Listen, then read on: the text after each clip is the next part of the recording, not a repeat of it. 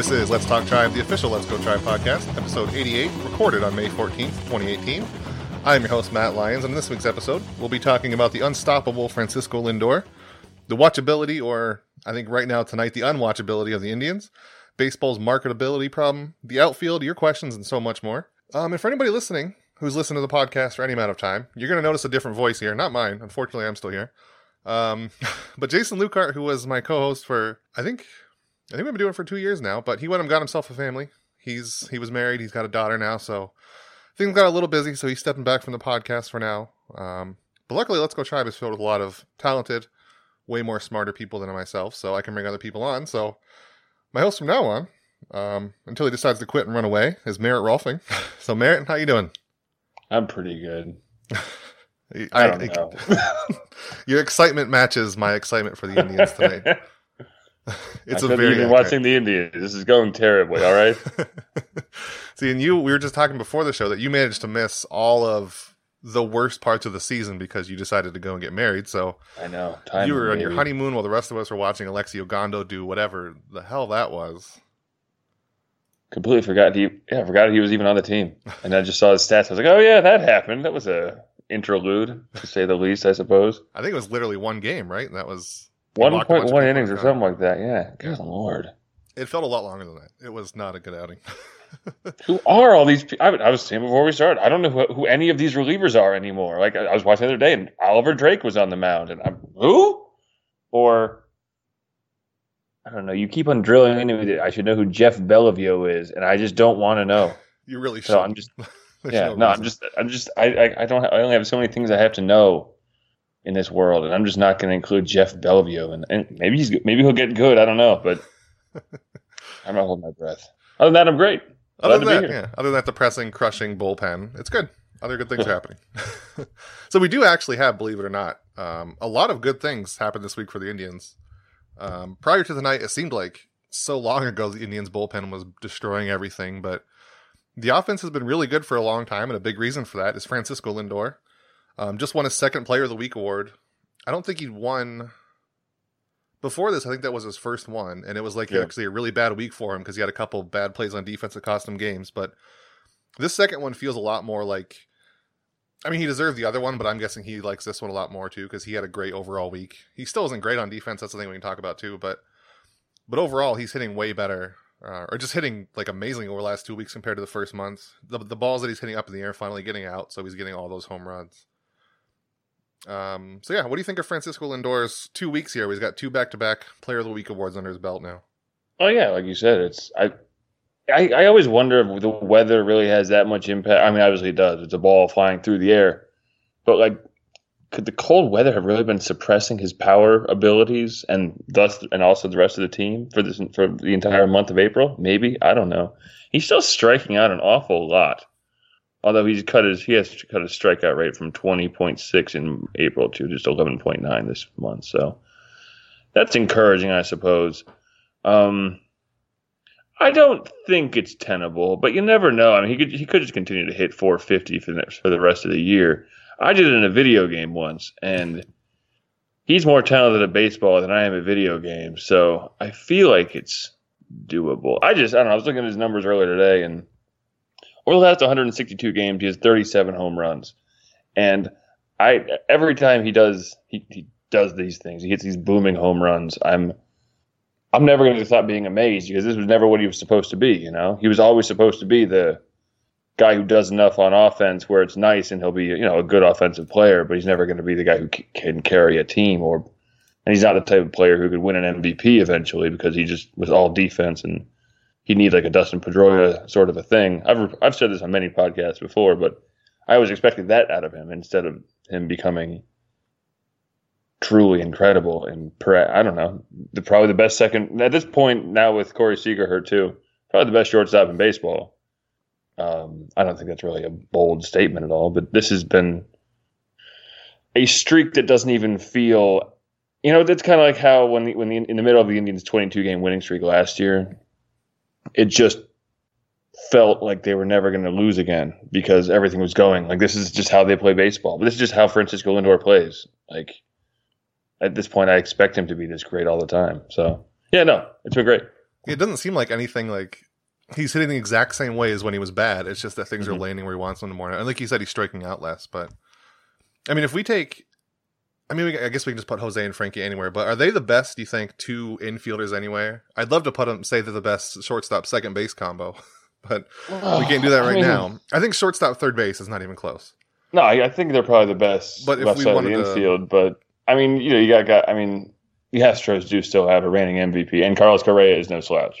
Right. So there is that. But in this moment, I would say they're the best. But overall, I mean, we're splitting hairs at that point. But they're two of the best players at their position, and probably the combined might that they have together is some of the best I don't know, better than anyone ever expected, and definitely better than we've seen in Cleveland since probably ever. Yeah, to be quite honest with you. Yeah, it's weird. Everybody knew, like you were saying, Francisco Lindor would be great on defense. Nobody would be great on offense. And it seemed like a lot of people knew Jose Ramirez would be anything. And now they're two of the best players in the league that happen to be on the team we watch. So that's really fun. Mm-hmm. Yeah, it's truly stupendous. And I mean, I think that you chalk it up to the Indians thing in particular. As I was mentioning to you before we started recording, the Indians farm system is third or fourth in home runs across the farm system in all of baseball. And this is not an anomaly. They were that way last year too. And I don't have a lot of fear about them having any kind of power outage or offensive outage coming from the farm anytime soon. They just seem to have such a knack at developing guys into great hitters. I mean, Bradley Zimmer, notwithstanding, I mean, he hits the ball real hard. He just doesn't hit the ball very often. I suppose that's a negative. It's just but no, they're incredible. It's truly incredible to have them on the same team together, and the fact that they were able to overshadow guys like Edwin Encarnacion and Michael Brantley to the extent that they can it never stops being just truly stupendous. And they're like 24 and 23 years old or something like that. So yeah, and Ramirez is under contract through I think like 2022 or even 2023 with options, and Lindor's for another 3 years. So there's a lot of good in those two.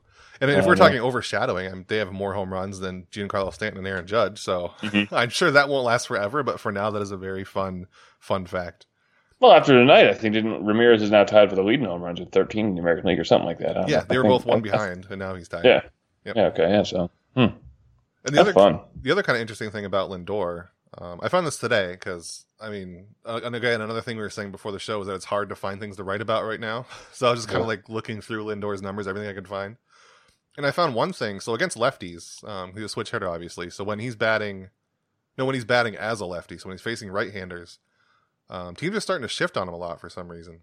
In his plate appearances as a lefty so far, he's been shifted on 22 times. He wasn't shifted on 22 times in his whole career before this, but this year it's like 20% of his at-bats as a right-handed hitter. Teams are shifting on him. I don't know if that's just because they're seeing the power spike, but I mean, he was pulling the ball a little bit last season, so somebody was thinking, oh, we can get this tiny advantage against such a great hitter, but he's not pulling the ball again this year. It's going everywhere again. It's going too high. The shifts are not... I mean, he's hitting better against the shift than he is not against the shift right now. And most of that isn't even, like, hitting an opposite field. It's just hitting it so hard. So, yeah, exactly. Hard and in the air. And it's, again, not a thing anybody was expected, but still, there you go. Yeah. So outside of... He had a couple missiles, just foul today too. Like, I mean, if you'd straightened 3 or 4 of those balls he had out, they all would have been home runs. He just, I don't know, the amount of power he develops is mind blowing to me. Yeah, I do wonder now if there were reports that he was just kind of bored in the minor leagues. I wonder how much of that is true. Like after seeing how good he can hit, that sounds more and more likely. So even with Lindor and Ramirez, the Indians team is kind of hard to watch occasionally. They do have these big offensive games. It's not nearly as bad as it was in the early parts of the season where it was all just pop-ups and double plays. But even when the offense is clicking now, there never seems to be everything working at one time with the Indians so far. It's either the offense was bad, now the offense is great, the bullpen's bad, and the starting pitcher's starting to struggle. So this team is just kind of frustrating. It's weird that they're still in first place because the division is so terrible, but... I would like the Indians to start being fun for more than like 2 games at a time and not being just hair-pullingly weird all the time. Well, and tonight, Monday night as we recorded this, was just, I think, it was a perfect storm of things, too. I mean, they were facing a very boring pitcher and looking terrible against him in Mike Fiers. the bullpen showed up again. The rando shows the bullpen, and then Carlos Carrasco had one of his occasional. I think he used to do way more, where he just kind of gets weird and fidgety on the mound and just really slows everything down and just doesn't. I don't know whether he thinks too much or he just the pace slows down to just a molasses. And tonight was just a perfect storm of all that. It was bad baseball, quite honestly. I mean, Kipnis booted the ball. They looked bad on offense. There wasn't a lot of strikeouts from Carrasco. And it's against a terrible team, too. Like, this is a game by all rights they should have just dominated. They were playing 5 or 6 AAA players and then a decaying Victor Martinez on offense the Tigers were, and yet they hung 6 runs on him so far, and the game's not over yet, too. So, and not to mention, go ahead. No, you go ahead. Well, no, still, you go. So the Tigers, they're. Do you want to guess their top 3 hitters if we don't remember? Right now, today, this year, their leadoff, their top 3 hitters in the lineup tonight. Oh, I know it's Mikey Matuk because I can't put his name, and then I got nothing. Because Martinez is 4th, so I have no idea. Nope, Martinez is John 3rd. Green, something like that. Number 4, the cleanup hitter is James McCann. My God, Pete Cosmo's on that team. Cosmo. I forgot about it. That is their number 2 hitter. The slot where you put your best hitter is Pete Cosmo. There's a guy named Goodrum. I don't. Nico Goodrum, never heard of him. Yeah, again, just who are these? Dixon Machado, I mentioned in an article for another website one time because he was hitting the ball really hard at one point. But no, this team is nothing. It's a bunch of non-names and guys who you'll never see again, and they're just winning 6-2 right now in the top of the 9th with their closer. Shane Green on the mound. Because you lean over to read it. I don't even think Tigers fans be mad about us saying this. Like, they realize their team is not good. That's the whole point of the season, right? Is for them to be terrible. So, right. Yeah, like, it's just... Is this a matter of the Indians playing to their competition or just random bullshit early in the season? I mean, I don't know. I've written many times over the years about the Indians' struggles with middle and lefties. Just left-handed pitchers who just are hard to hit for whatever reason. But that was because they were so lefty heavy back in the... like 2012 and 13, even 14. But Mike Fiers is not left-handed. But they were just looked terrible against him. They just looked so bad against him. I don't know if it's just one of those nights or what. And that combined with a less than super effective Carlos Carrasco just leads to a dreadful game. That's all. I'm going to skip ahead to because you mentioned the fact that he's right-handed. So we're going to talk about the outfield a little bit here. Brandon Guyer, who... noted not very good against right-handed hitter. I mean, he's great against lefties, but he was in the game. I think there was like 2 on and 1 out or something like that, and he was up to bat. There's 2 outs, and he struck out. Yeah. Like, it's very clear. Bradley Zimmer's not on the disabled list yet, but if he didn't bat there, he is probably dead somewhere or about to go on the disabled list. Well, I mean, I don't know if they're just giving him a couple more days because at this point, I don't think they can survive another outfielder on the disabled list. At this point, you have... Who are the healthy outfielders? The guys that were playing tonight, pretty much, right? Plus Rajai Davis. Yeah. Oh, Rajai Davis. I forgot about it. Yeah, and those are the healthy guys. Rajai Davis can't hit his way out of a paper bag at this point. But like, it's irritating that it's not hinging, but it's that so much hinges on a free swinging young outfielder who still hasn't proved himself at the plate, and then Lonnie Chisenhall, but. It is because they planned so much on platoons and the defensive prowess of Zimmer. Holding over for his lack of offensive ability. Plus, now Naquin's hurt too. Like, it's amazing the things that they didn't do in the offseason, which was to take care of the bullpen and take care of the outfield, and how those exact things are biting them in the ass. I don't know if it's bad luck, karma, or just the way baseball works, because if you don't take care of something, it's going to blow up in your face sooner rather than later. But yeah, It's a total mess, and Brandon Guyer should not have been playing tonight, but it's just, again, proof positive of everything that's going wrong with the Indians right now. Yeah, and they're still in first place. And I forgot that Rajai Davis was even on the base. It's weird they didn't use him there or something. You knew Brandon Guyer wasn't going to hit. I mean, Rajai Davis is not great, but Brandon Guyer against a right-hander is not good. I mean, the only logic I see is they just – Greg Allen, maybe he's better at hitting, and – The defense is a push one or the other. Maybe he's got a better arm, and you can't play Rajai Davis in right, obviously, because he's got a noodle on his shoulder. So what do you do in that case? They have it's at this point they have too many left fielders on the team, and none of them are the right kind of left fielder. They're all defensive replacement left fielders, and that's not a good thing, Matt. That's a bad thing. Is that bad? I've been told it's bad. Limited range and no bat. I have a talent, bad talent, but you know. And as far as not dealing with the bullpen and outfield in the offseason, I think a lot of that is just random injuries that were the two weakest spots they got injured in. If Andrew Miller stays healthy, the bullpen mostly stays fine. If everybody in the outfield isn't hurt. Although I guess even then, Bradley Zimmer and Tyler Naquin, they should have been relying on them anyway. But now that they are and they're hurt, it's not looking great. And Lonnie Chisenhall, too. Well, I expected them to rely on Bradley Zimmer because I expected him to start 140 games. I didn't expect him to hit more than a 750 OPS or something like that. But you don't need that out of him because he can cover, he's the third fastest guy in all of baseball, and he's 9 feet tall.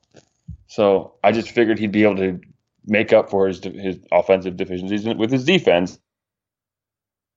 Also cover up any holes you'd have with Brantley and whoever plays right. I mean, if you have a great defensive outfield, a guy who can cover a lot of ground in center, then Chisenhall's arm plays better and Brantley can do whatever he does in left. So, but I don't know. I figured he'd be an everyday player. And I think that injury is a bigger deal than I think it's a bigger deal than we were really thinking about because he was a vital piece. And because he gets hurt, then you have to have Naquin play center or whoever.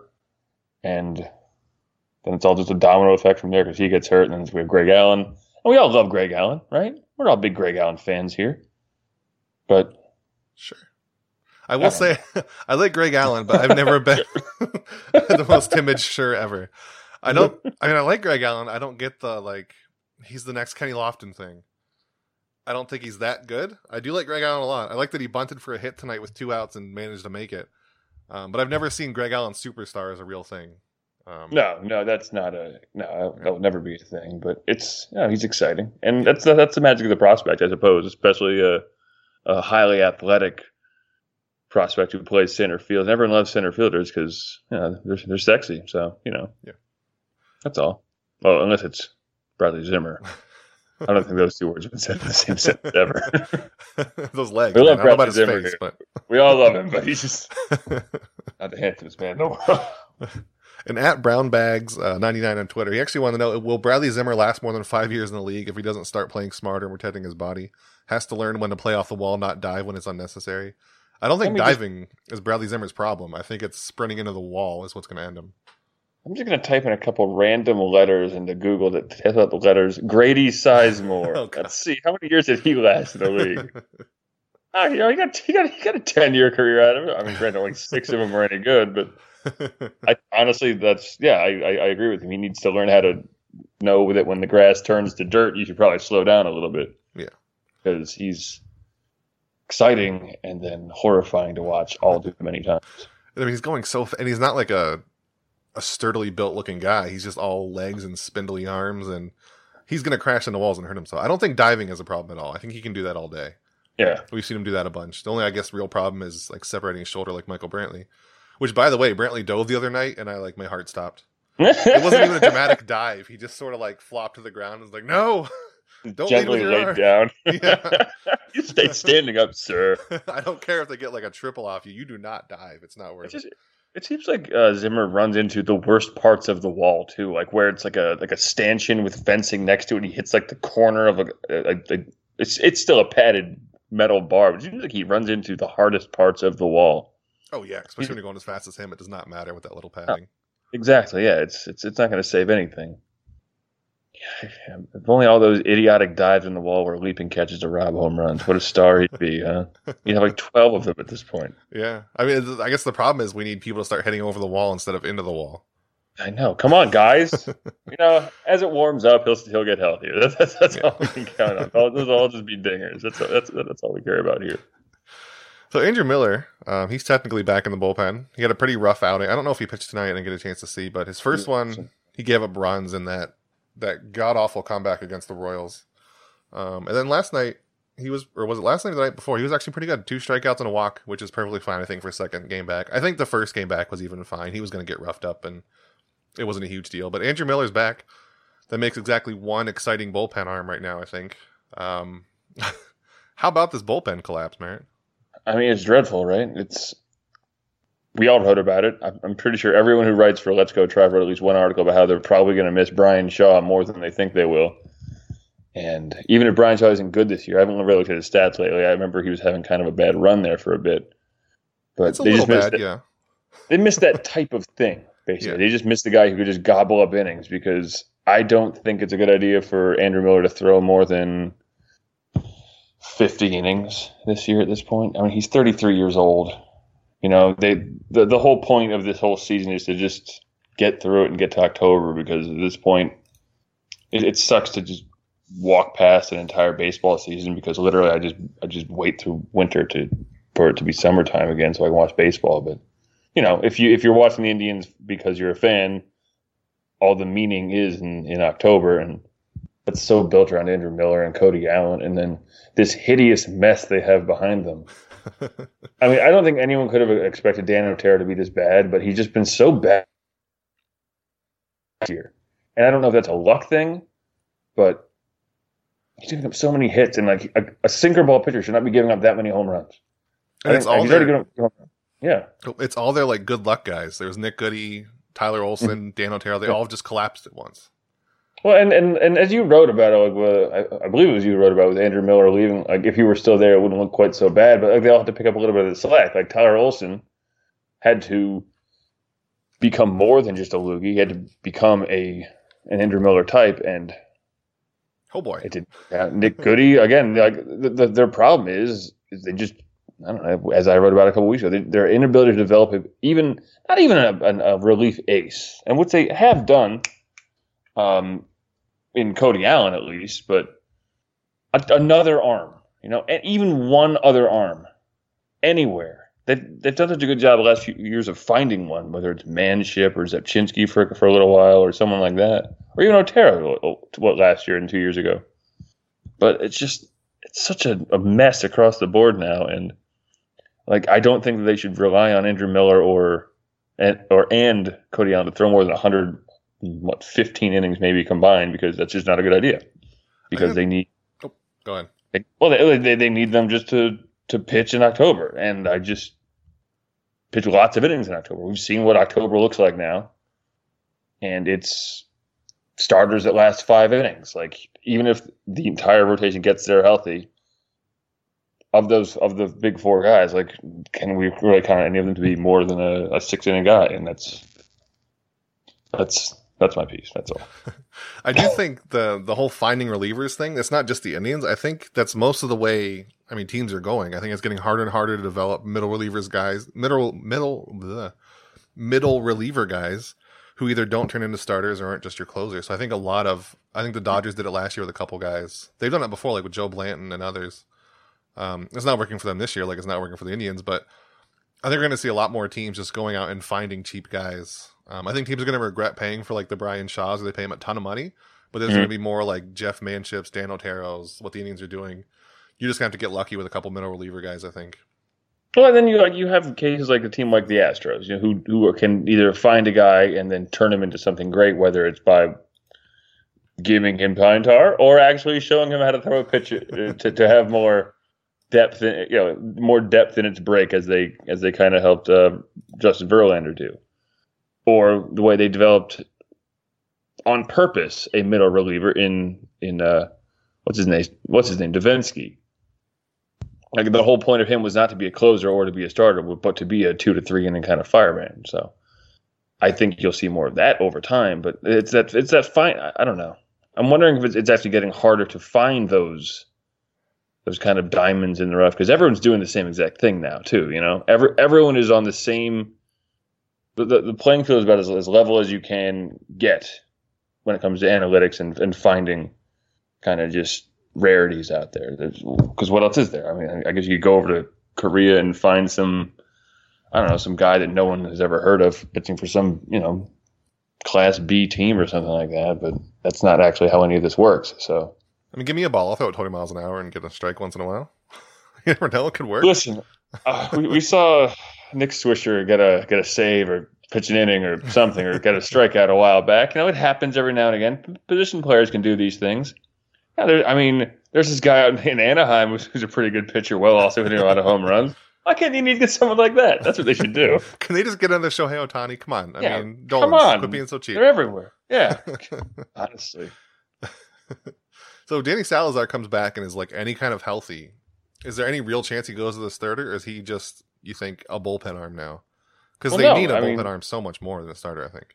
That's what I hate about the whole Danny Salazar thing is they've repeated time and again because everyone keeps on saying, why shouldn't he go in the bullpen? How about the bullpen? Let's make him a bullpen guy. But the constant refrain, right, is no, he is not a bullpen guy. He's going to be a starter because he needs time to warm up, I guess. Which, I don't know. The human body is an amazing, mysterious thing, and we don't all operate the same exact way.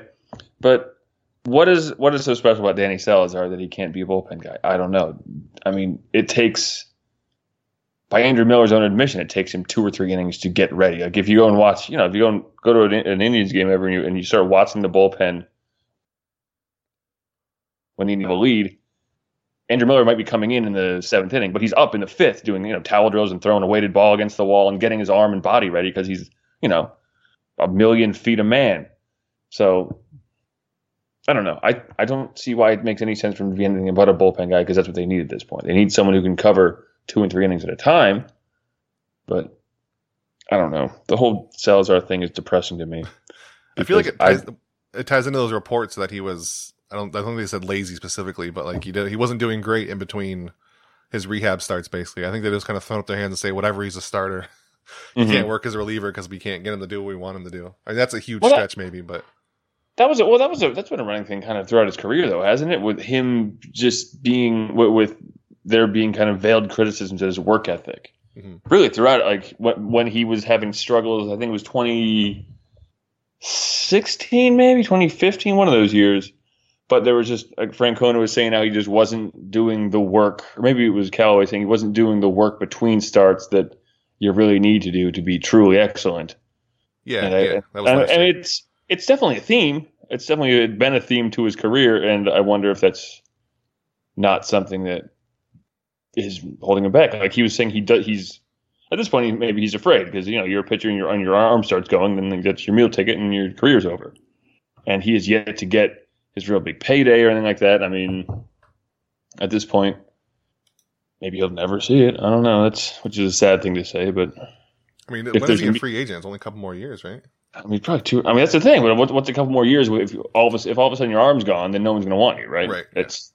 But if he could turn himself into a relief pitcher, like then all of a sudden a couple more years is only 180 innings instead of, you know, 500 or 600, which is better for your arm, even if it's not the ideal situation for you. So 2021 is his free agent year. So I mean, he's got a couple years to build himself up again. But yeah, he's so small. How high can he really build himself up, man? You know, he's so just small. Stand on Bradley Zimmer's shoulders and get really tall. Oh no! You created some sort of horrifying golem, man. No. I don't know. Cause what's the reports now? When is he supposed to be back? I was looking at the DL list a little while ago, but it's going to be, until June, I think he's shut down now, right? Yeah, it's supposed to be shelved until the beginning of June, so we have another couple weeks before we probably hear anything. Yeah, wasn't he on the 60-day DL? Or was that someone else? Yeah. That's it. So, shoulder problems are always bad news. Yeah. Especially for someone, you know, who's, again, his size and does what he does. So one of the things me and Jason always talked about, I guess I kind of did because I was always harp on it the most, is that I hate how almost unmarketable baseball players seem to be, or how bad MLB is at marketing them. Yeah, they're so bad at it. They're awful. Like one of their latest examples. Most boring guys too. They're like, all right, my problem is their marketing of the home run so much. That's my real problem. I wrote an article about this last year about how triples are the best and how I saw like 5 triples around the Camden Yards one time, and it was super great. Home runs are boring, Matt. Home runs and strikeouts are boring. Anyway, continue. Oh, no, I'm fully with you with that. I get that it's the best way to win. I'm not arguing against that. But I really want some breakthrough to happen where we realize, oh, we can win better with more just putting the ball in play. I want that to happen. I don't expect anybody to do it because it's not right. But I remember that was so boring to watch. when the Royals won their championships, like, now everyone's going to be putting the ball in play. Yeah. Like, no one's going to do that. They won by accident. This doesn't make any sense. Everyone's confused here. That and starting pitching. I hate bullpenning so much. I get that it works. It's the right thing to do. It wins. I hate it. We're just men outside of time. I know. You know that's but no, yeah.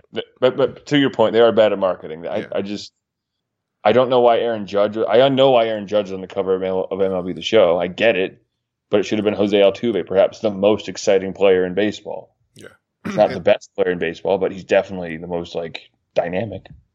Or up there. I would much rather watch a ball land between the center field and right fielder and Jose fly around the bases than Aaron Judge just hit another ball 700 feet. It's not even that amazing anymore. After a while, you're like, everyone's doing that. Yeah, well, not everyone. It is still amazing. I'm being ridiculous here, but literally, there's not two of them on one team. This is obscene to me. You can only have. There's only one way a home run can go is you hit it hard and it goes far.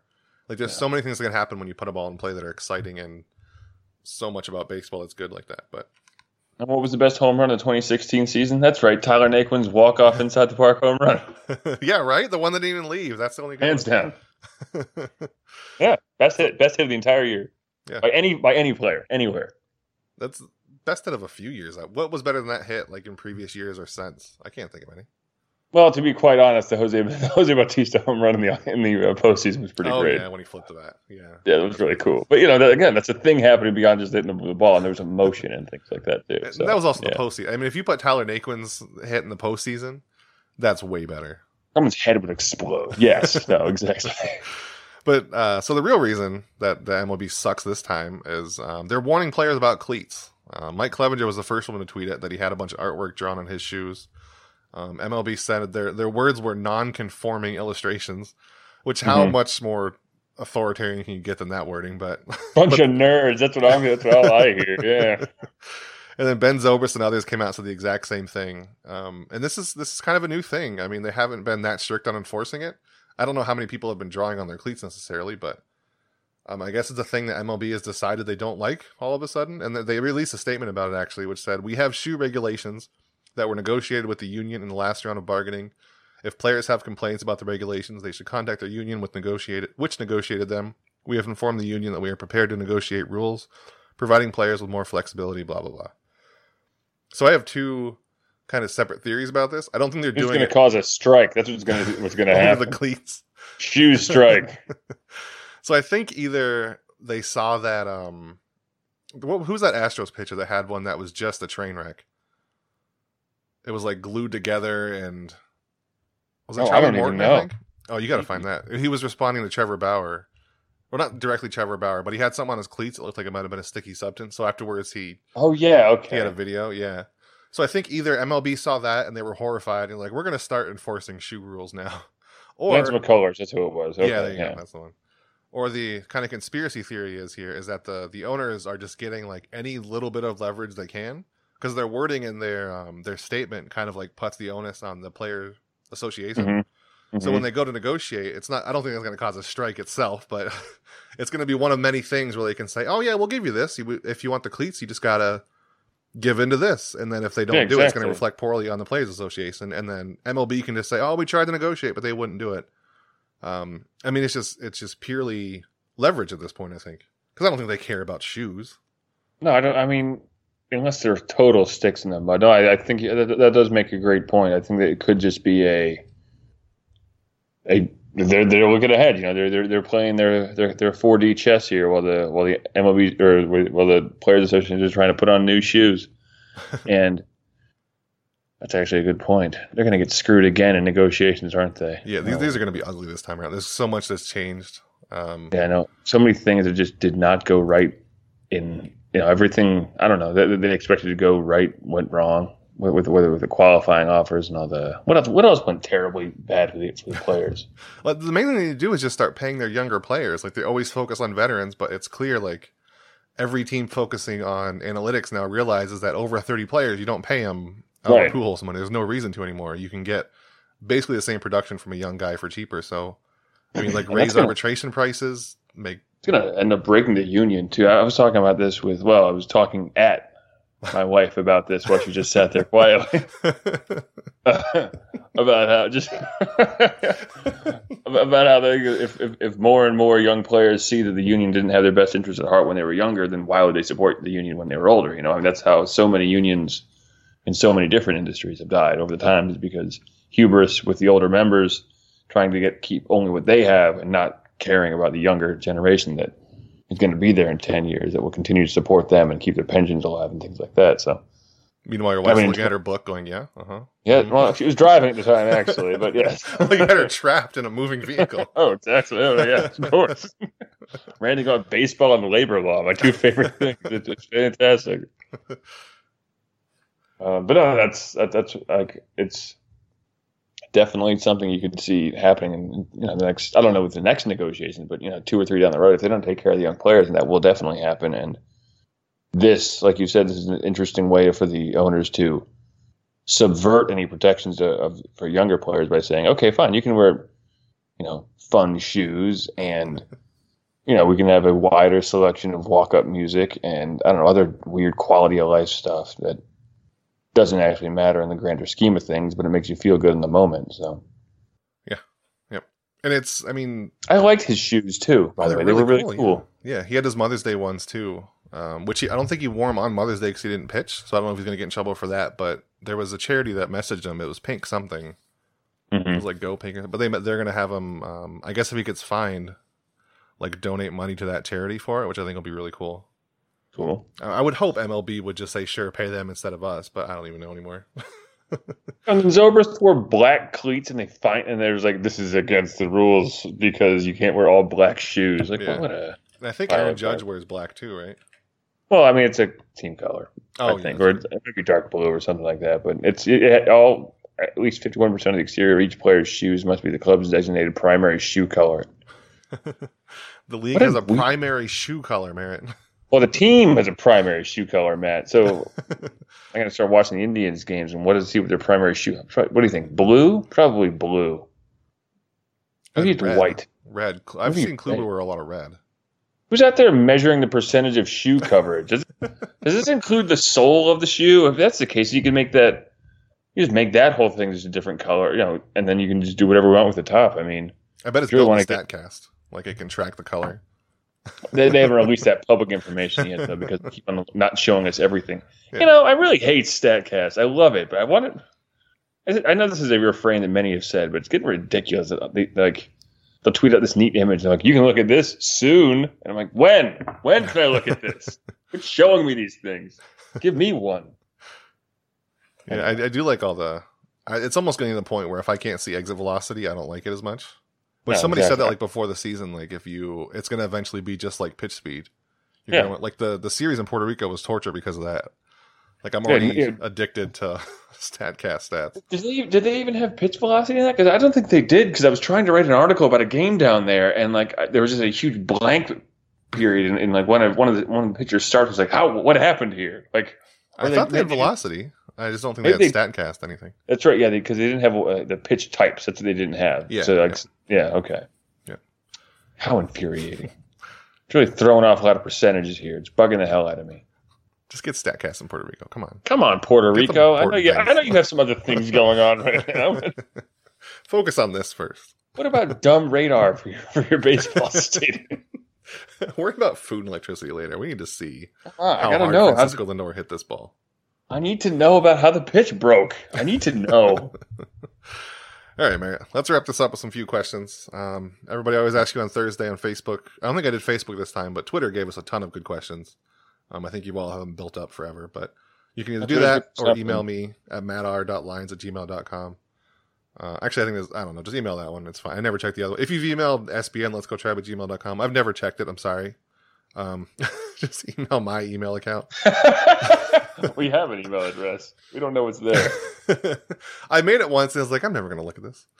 I want to get like an actual Let's Go Tribe. That'd be cool. But that's a whole other thing. But anyway, on Mondays, we'll ask you guys for questions. You can always send them over. We'll take a few of the best ones and answer them. First, at Joel Hammond. Everybody might know him, friend of the podcast. He wanted to know, Gonzalez has been playing well lately. Is his outburst at the plate sustainable? Any chance he starts playing more in platoon with Kipnis? That's an interesting question. So the expectation is no, right? Because we've seen it feels like we've seen enough of Eric Gonzalez to think that no, we know everything about him. But at the same time, he has batted a total of 30. No, I'm just thinking over his entire major league career, 162 times. Yeah, he has played in 100 games in his entire major league career. So honestly, no, we really don't know anything about him. Granted, his batting average on balls in play right now is .526. So to answer Joel's question, no, I don't think that is sustainable. But again, he could be changing. I just finished writing an article about Francisco Cervelli a little while ago, and this is the 32-year-old we're talking about who made a lot of money already and already had a role in baseball, but he's completely changed the way he plays baseball. I haven't really been paying attention to what Gonzalez is doing. His line drive rate is up 11 points from last year. Is that sustainable also? I don't know. That would lead to a very high batting average on balls in play. I think line drives end up being hit like a batting average of like 600 on them or something like that. So yeah. I don't know what his split numbers are like either. But no, I don't think they're pretty close. So. Yeah. I'd prefer it to be Yandy Diaz on the team. Yeah, that'd be nice. I'm not shy about saying that, but no, I don't think he's going to be on the team for. I mean, I don't think Eric Gonzalez is going to be anything more than what he is, which is too bad because he seems neat and nice. He's like a nice enough guy. He's pretty neat, yeah. Well, I don't know. He's got big ears. Yeah. I'm with you. I don't think the stats are close enough. But if it was close enough to maybe push him to taking over Kipnis, I don't think he would just because of who's managing the Indians right now. We know Francona likes his guys, and Jason Kipnis is one of his guys. And he also likes having bench players who can play everywhere, and Eric Gonzalez can play everywhere. So I think the way the team's set up now is like peak Terry Francona. So I don't think even if it was close, Eric Gonzalez would be taking over the starting spot, which I don't think is terrible because I hope to God Jason Kipnis bounces back. And I also think Gonzalez is a really good option off the bench because he can play everywhere. He seems pretty good at coming into pinch hit. So I really like him off the bench. I just don't think he's a starter, at least on the Indians. If you go on Fangraphs to the Indians leaderboards, you have to go to the second page to find Jason Kipnis' stats. Wasn't at one point he had double digits, but like one of the lowest WRC pluses? It was really bad. I mean, it's 38 right now. Yeah, that's not good. That's not good. That's not good at all. And he's got to bounce back, right? He was on base a couple times tonight, I think. Yeah, I mean, he's walking at his career average rate. He's striking out at about his career average rate. Yeah. Batting average on balls in play is 90 points below his career average rate. It's just what we don't know what to expect out of Jason Kipnis anymore because he keeps on getting hurt. And you're like, well, he bounced back again? Who knows? We'll see. And I'm also very glad that the Indians picked Eric Gonzalez over Gio Urshela. I don't know if they picked it just because of the couple good games that Gonzalez had, but if that's the case, I'm fine with it because I loved Giovanni Urshela on defense, but I had enough of watching him try to bat. No, sure. No, I mean, I agree with you. I didn't need any more Gio Urshela in my life. It feels mean to say he had his chance and he totally blew it by tanking batted ball after batted ball in the ALDS last year, but that's pretty much the case, yeah. Yeah, exactly. So at Sox Machine Josh, he wants to know how excited are you that the Indians will play the White Sox at the end of May? Josh is he does a White Sox podcast for Sox Machine, so he knows how the White Sox are going right now. But in general, this is kind of an interesting question because the Indians haven't played a ton of division games so far, and their division is it's called Not Great. Oh, okay, yeah, okay, that's more diplomatic. But then they play the White Sox at the end of May. They play the Twins as a makeup game, and then they play the Royals also in May, and then they just play a ton of intra-division games, which are going to be. I mean, all of June, I'm looking at the series now. There's one against Milwaukee and a series against St. Louis and the A's. Other than that, it's all the AL Central. So they could make up a lot of ground and just leave the AL Central in the dust in June, I think. Or it could go terribly and they'll be like in last place. I don't know. But if they get it together in June, that could be where they pretty much seal it and can mostly let off the gas for like the last couple months, I think, unless some other team like the Twins keep being annoying or something. But it is nice the schedule the Indians have just based on how bad the division is and the fact that they got through all the cold months playing the good teams, so who cares? Mm-hmm. So they can just dominate the bad teams later on. I think that's good. I'm I'm hopeful Moncada is healthy. I'm hopeful Garcia is healthy because there's a lot of fun players. That's the thing too. I mean, I just assume the Indians are going to womp on them because their pitching consists of.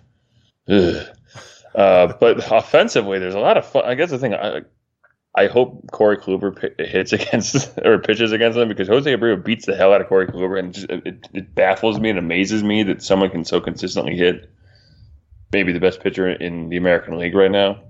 But to answer his question, I'm very excited because I like the White Sox. I watched a lot of White Sox games when I lived in Chicago, and they have a lot of good, fun young players. I think early in the season they were hitting the ball harder than I think any or they were one of the hardest hitting teams in all of baseball, and it's kind of continued. This Matt Davidson character is a very interesting figure.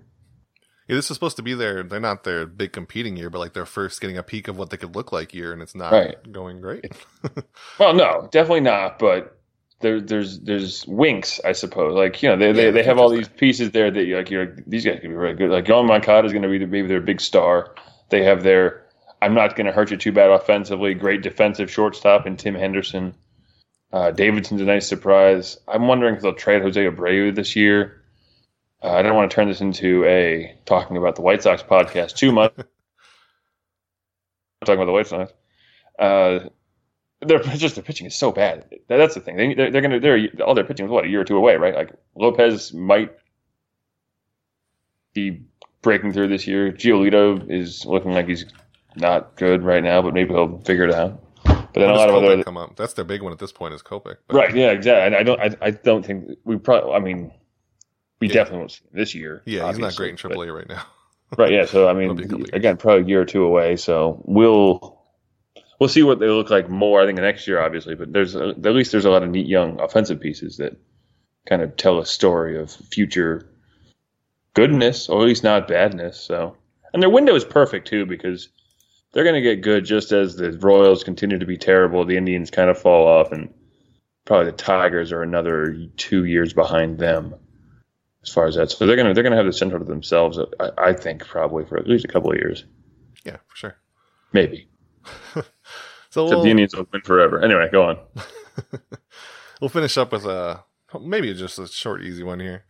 So at Feed Your Tribe, which is the official Indians food account, they want to know what's your favorite food here at the stadium. I know neither of us live in Cleveland. I don't know if you ever did at one point, but I haven't been to a whole lot of Indians games, unfortunately. But I had some pretty great nachos from Locos Nachos, I think it was. And I also had, I don't think it's like a stadium food, but there was like a Food Network truck there, and I had a hot dog called the Clevelander, which had a bunch of stuff on it, which was good. I don't know. I've never eaten a bunch of food at the ballpark. So if anybody's listened this far and you want to suggest something to me, I'm all for that. I've been to Progressive Field once, and it was in 2007. Well, there you go. What was your favorite food, Merritt? I'll be honest with you. I turned 21 like 3 days prior, so... I'm not too clear on what I was doing there. There was baseball, probably. I saw the game 5 of the ALCS, or team 4. Game 4 of the ALCS. So that was great. But I had a lot of fun. Yeah. That's all. I ate a bunch of hot dogs at the Bowie Bay Sox Park the other day. So there's that. I went to a Bowie Bay Sox game. I saw the Bay Sox play the Hartford Yard Goats. And let me tell you, the Bay Sox are the Double-A affiliate of the Orioles. The Orioles do not have a lot coming down the pipeline. Ooh, they're bad. Their whole organization is a mess. They're going to be bad for a while. It's going to be great. All right, Merritt, that was a pretty good first show.